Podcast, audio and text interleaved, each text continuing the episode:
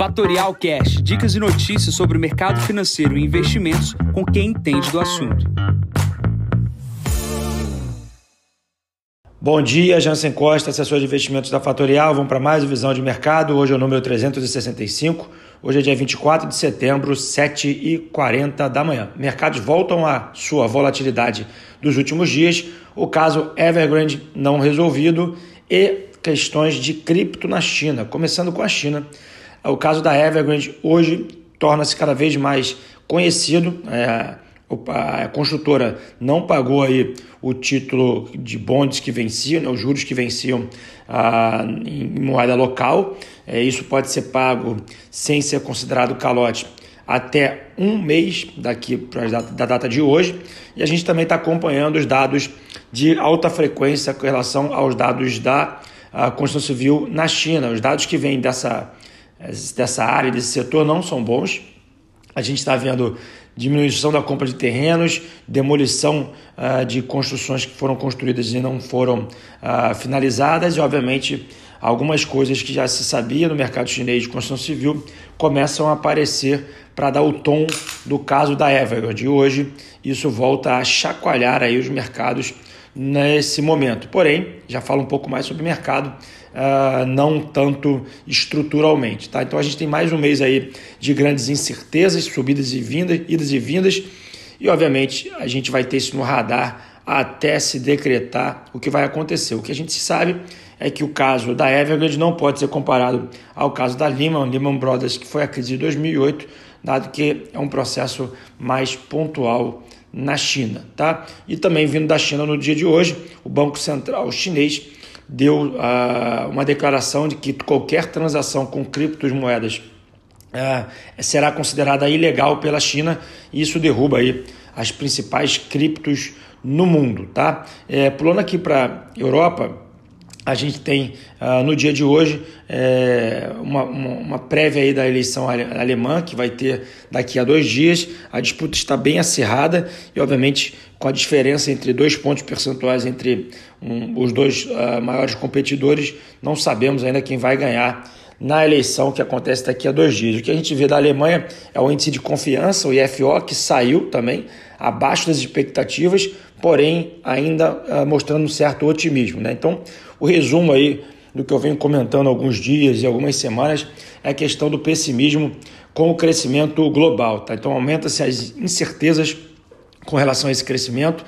Bate-se na tecla que a China, sem a Constituição Civil, não vai conseguir crescer ali seus 4% ao ano, porém, outras frentes uh, de analistas e de uh, consultores colocam claramente que, obviamente, isso é uma grande oportunidade, pois uh, depois aí da reabertura para o final do ano da China e também toda a organização da cadeia de suprimentos, a gente vai ter um crescimento organizado e sincronizado do mundo. Se essa tese tiver é, válida, né? se essa tese for positiva, a gente vê aí alguns setores que deverão performar melhor do que os outros. Né? A gente está falando aqui de commodities, de, de bancos e basicamente bens industriais. E aí esse, esses analistas que são mais otimistas olham para a curva de juros americana e veem ali a sua queda como um sinal de otimismo para este crescimento. Pulando aqui para o Brasil, a gente comentou ontem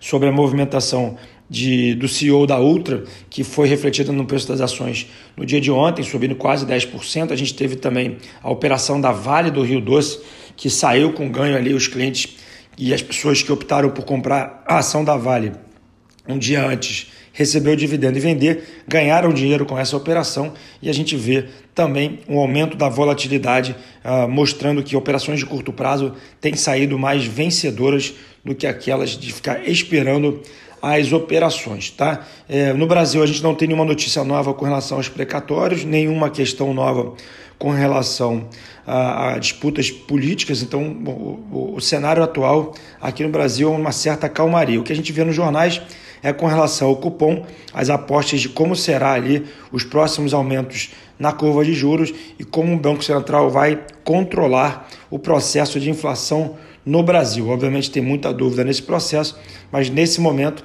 o Brasil segue ah, em, é, em carona aí com, com, com, a visão da China, que é o nosso principal parceiro, e obviamente a Bolsa Brasileira está repleta de volatilidade. Nesse dia de hoje, nessa sexta-feira, a gente tem um discurso do Jerome Powell às 11 horas da manhã, que pode fazer preço aqui no mercado. Né? Nesse momento, S&P 4.423 pontos, cai 0,32 pontos por cento. Isso é uma pontuação ligeiramente maior do que ontem.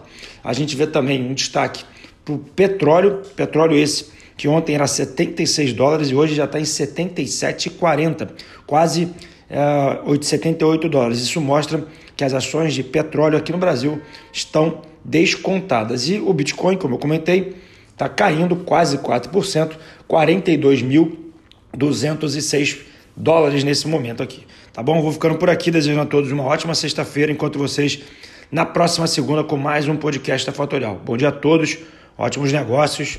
Tchau, tchau. E esse foi mais um Fatorial Cash. Para mais novidades e dicas sobre o mercado financeiro e investimentos, siga Fatorial no Instagram, @fatorialinvest. Para conteúdos exclusivos, entre no nosso Telegram, Fatorial News Informa. Para saber mais sobre a Fatorial, visite o nosso site fatorialinvest.com.br.